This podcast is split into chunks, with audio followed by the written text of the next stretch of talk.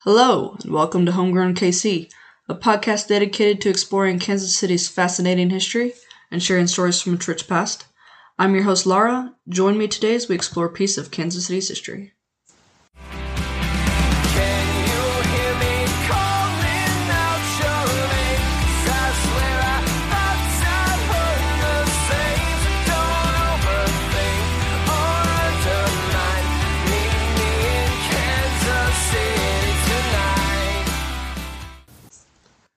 Welcome back, listeners. I hope y'all are doing well.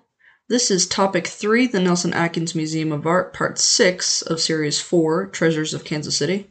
If this is your first time listening, then I'm so glad you decided to join us, but please pause here, go back and listen to parts 1 through 5. This will make a lot more sense if you do that. And then, um, after you've caught up, I hope you will go back and listen to topics 1 and 2 of this series the Western Auto Building and the Country Club Plaza.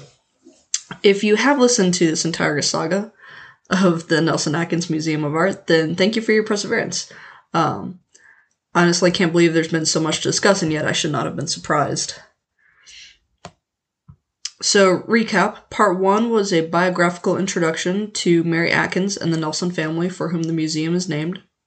Part 2 was all about how the estates finally got together to form a single museum, which opened to the public December 1933. Part 3 was a uh, detailed exploration of the architecture of the building and symbolism of various um, architectural elements.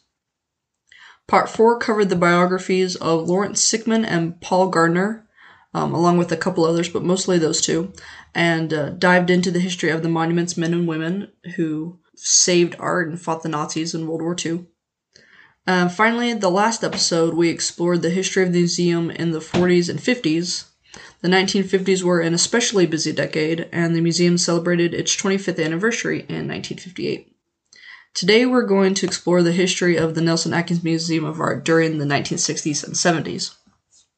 If you are not a museum professional, um, I doubt you know this, but the 1960s, um, as a, I think a part of the overall social changes that America was experiencing, were a really big deal in the museum where there was a lot of important stuff that happened. In 1965, President Lyndon B. Johnson, who's a really fascinating character, um, like as a person, he had some terrible personality traits, but as a politician, so fascinating. His policies radically changed America for the better. Anyways, that's has nothing to do with our show today. In 65, he signed the National Foundation of the Arts and Humanities Act, which created the National Endowment for the Arts, the NEA, and the National Endowment for the Humanities, the NEH, to quote develop and broad uh, sorry promote a broadly conceived national policy of support for the humanities and the arts in the United States and for the institutions which preserve the cultural heritage of the United States. End quote. Today, these two um, are fundamental cornerstones of the American museum and cultural heritage world. And I've brought them up because part of the way that they support the uh, American cultural heritage and museums is through grants. And in the 1960s, the Nelson Atkins is like, we need money. This is a really big issue that we're really concerned about. Actually, it's it's kind of in every decade we're really concerned about money, but it seemed uh, especially worrisome in the 1960s for this museum, according to the book I've been reading. In 1962, the university trustees decided to challenge Mr. Nelson's will, saying that the stipulations he had placed on how the money he left could be invested was too restricting, and they are unable to use it to generate the kind of funding that the museum needed to continue. So they hired a lawyer, uh, Arthur Magg, to represent them in court. And in April 1963, the judge who presided over the case actually sided with the trustees, which was a really big deal. Not just for us, but I think in general, it seems like the will wins out. Maybe that's just TV, I don't know. Um, but now, instead of only being allowed to invest in real estate and only within 100 miles of Kansas City, they could invest whatever they wanted to. But money's still an issue. Uh, so in 1965, the board created the Council of Society Fellows, quote, an auxiliary organization of wealthy and prominent men in the community who would enter into some kind of annual giving program, end quote. So it began with 74 members. These are all um, like major names in the community, businessmen mostly, right? But it grew rapidly, and so by 1966, this is just one year later, they had 250 members. It was $300 a year to be a fellow, and then you could attend museum business meetings, which are, you know, like closed. It's only for the trustees and maybe the museum director. No, probably the museum director. Anyways, um, they received all the museum publications for free, and they were invited to special pre-opening exhibit events, among many other perks. And then once Johnson signed the NFAH Act in 65, the museum started applying for federal grants as well.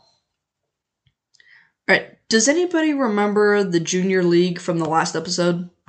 Um, they've been partnering with the Nelson Atkins Museum since 34, and they established a kick ass docent program, which other major museums watched and were like, oh, yeah, we're going to do that.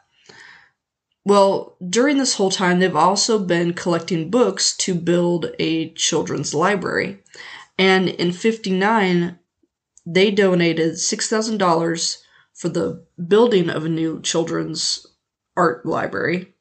And in January of 1960, the Junior Gallery and Creative Center and the Junior Library opened. Um, in fact, the Westport Garden Club heard about the proposal and they also donated funds for this new library slash art center.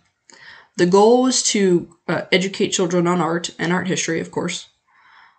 Mr. James Seidelman was named the director of the gallery and the Creative Arts Center.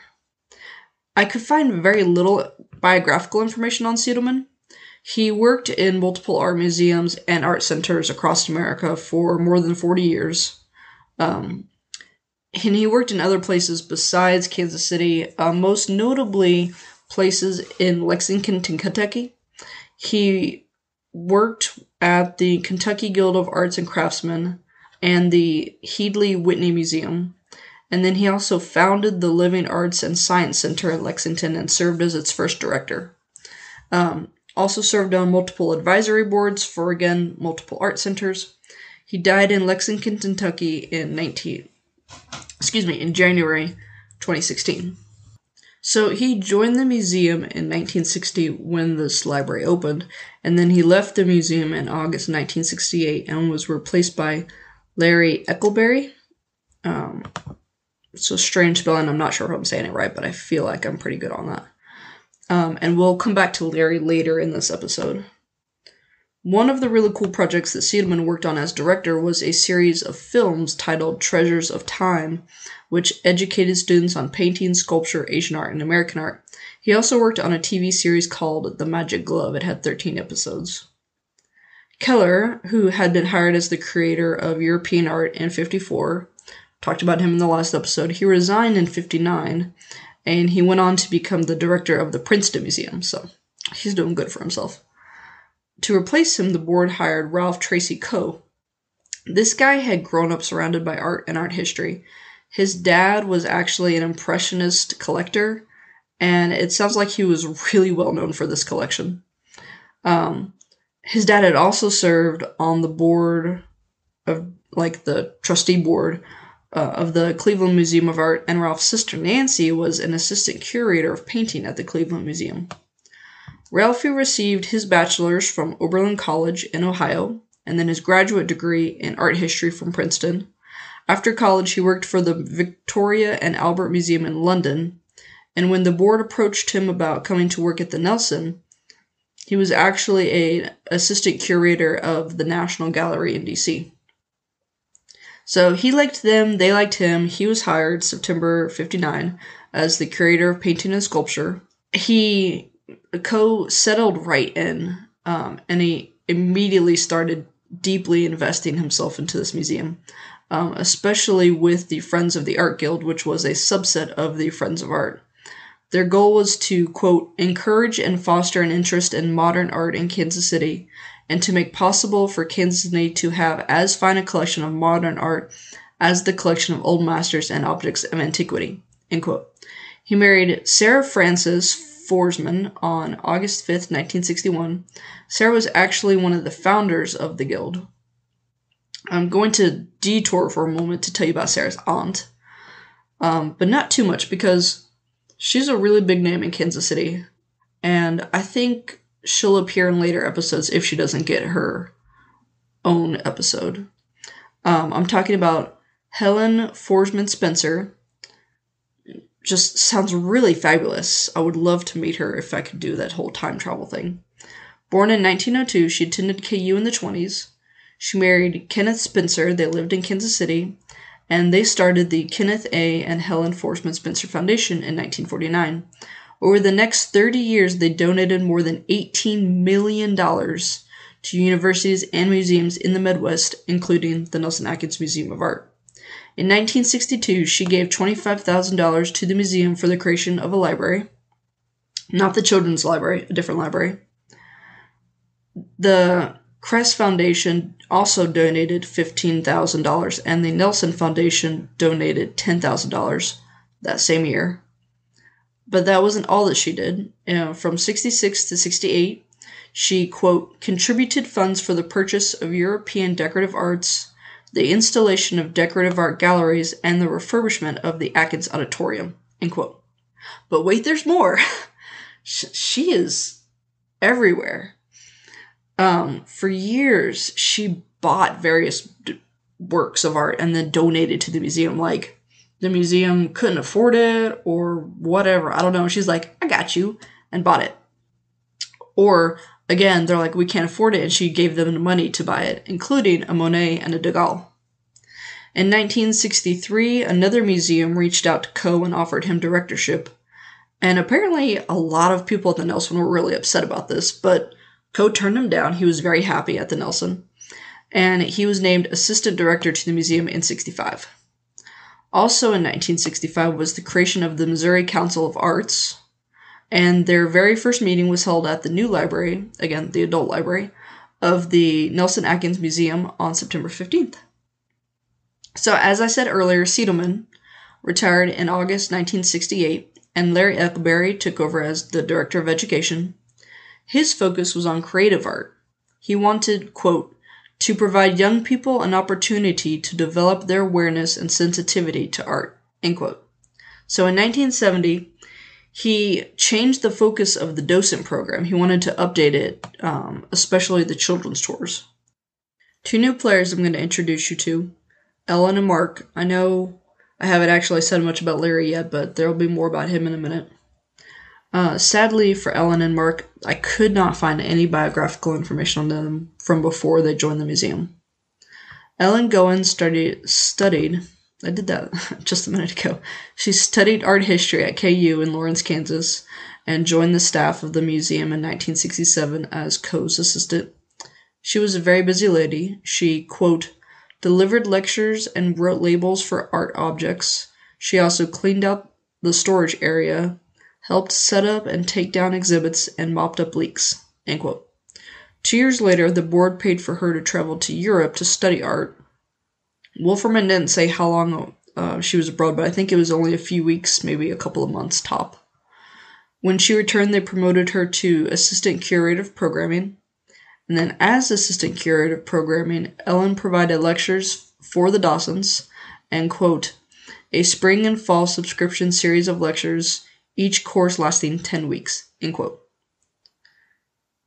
In 73, she became the assistant curator of painting and sculpture, and in 1975, she became the curator of 20th century art. This, of course, is not the end of her, but you'll have to wait until the next episode for that.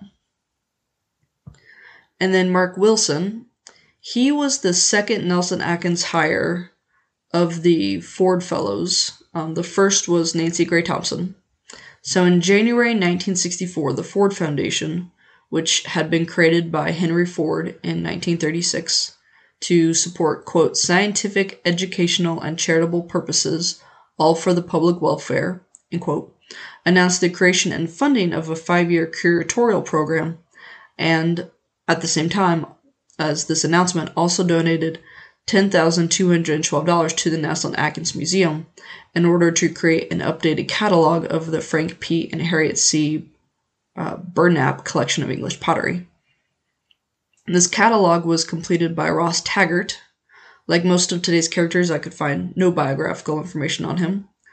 He was hired uh, in 1947 as the registrar. Like most of today's characters, I couldn't find any bio info on him. And I just realized that I didn't really tell you anything about Mark, and I've already moved on. Well, we'll come back to Mark in later this episode or the next. So, Taggart was hired in 1947 as the registrar. After Keller joined in 54, Taggart became a curator and managed ancient art, decorative arts in America and Europe from 1400 to present, and prints and drawings. Keller, therefore, was in charge of medieval art, European, uh, European painting, there we go, and sculpture from 1400 to 1900, and contemporary painting and sculpture in Europe and America from 1900 to present. The Ford Foundation made this announcement hey, you know, we have this program, five years, we pay all the training.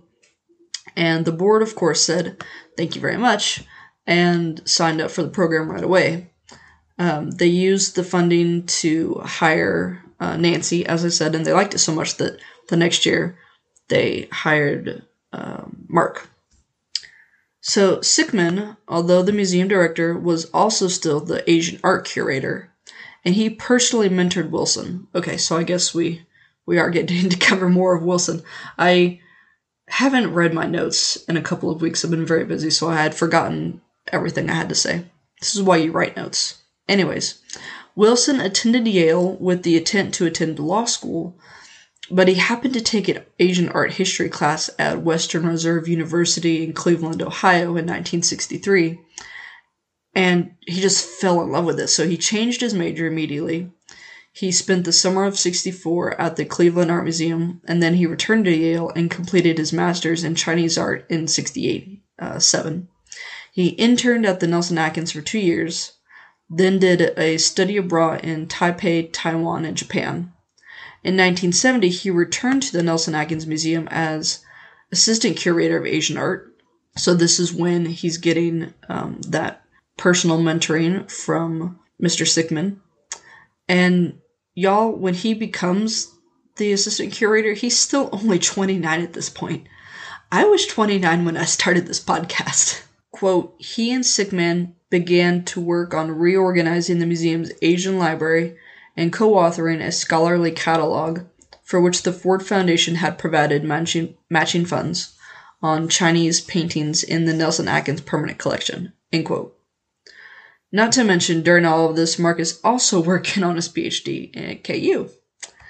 In 73, Sickman finally decided he was tired of holding two positions because he retired as curator of Asian art in 73 and Wilson succeeded him. However, Sickman is still the director at this point. And just like Ellen, I will talk more about Wilson in the next episode. Alright, it's finally, finally, finally, drumroll, time to talk about the sculpture garden. Yay!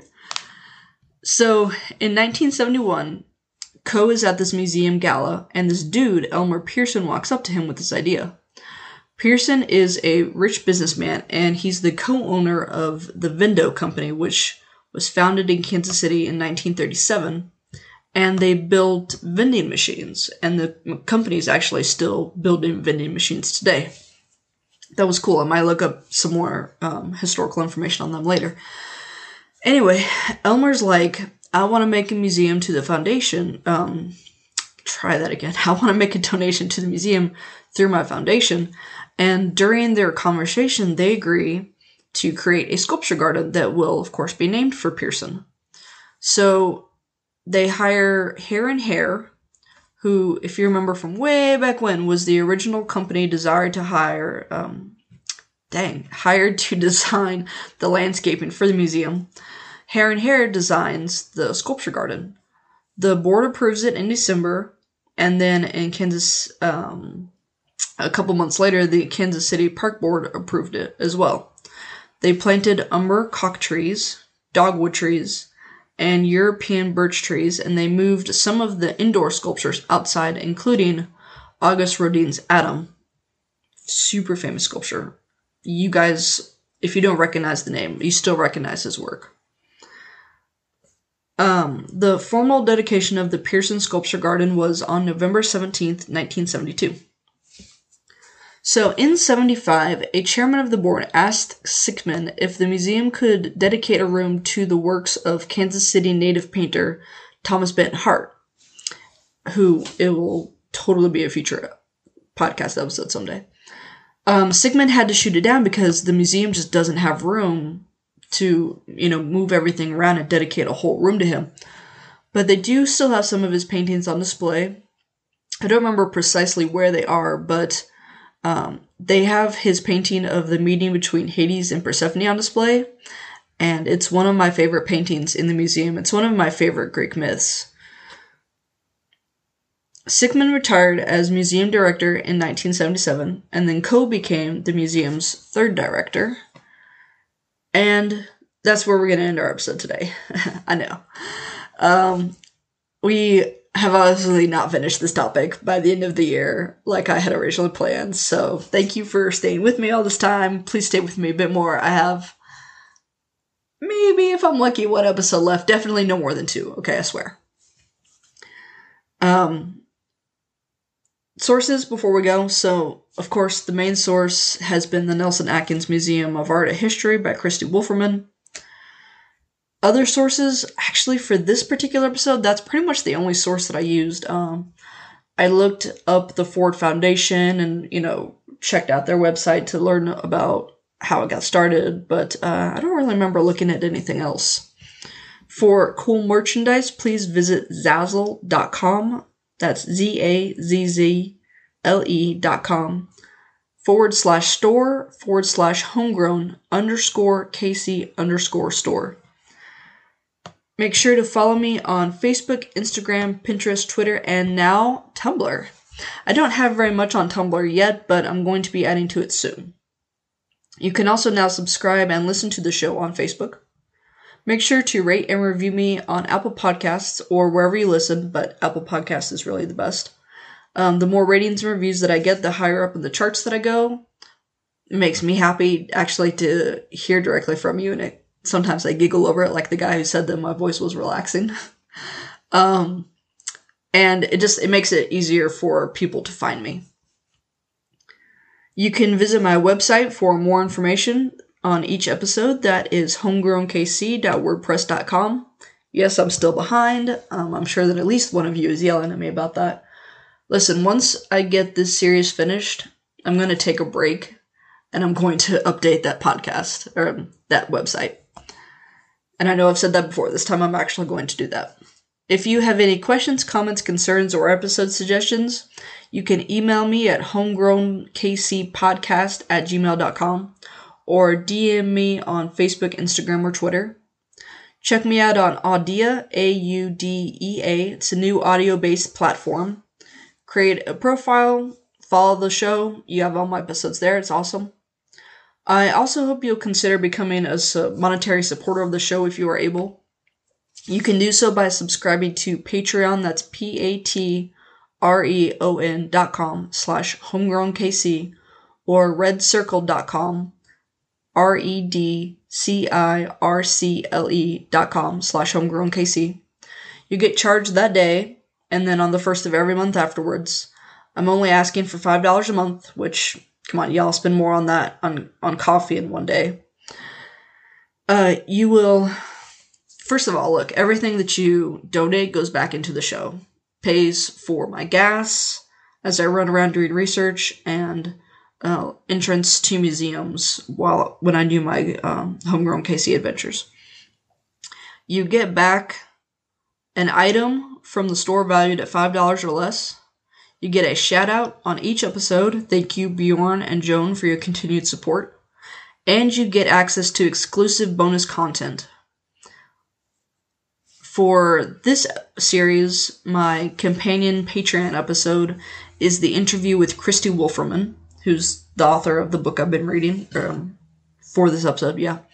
Um, So, an example of one of these episodes, these bonus Patreon episodes, is the Rieger Distillery episode, which has been available to the public for about six weeks now. Um, only two weeks left to listen to that, y'all. January 1st, it's going back to me coming a Patreon only episode.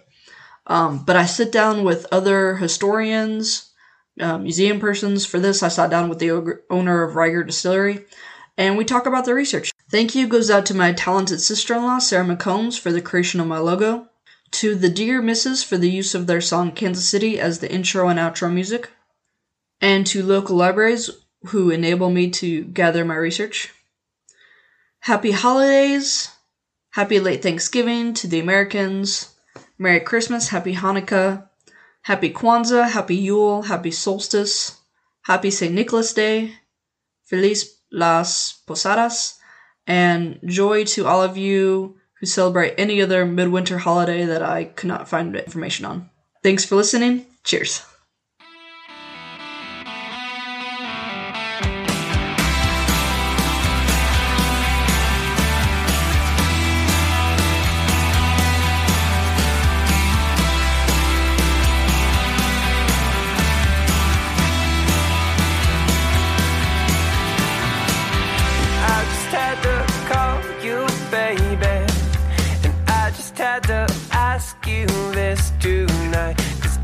Seem to shake this feeling. And I can't seem to get you off my mind.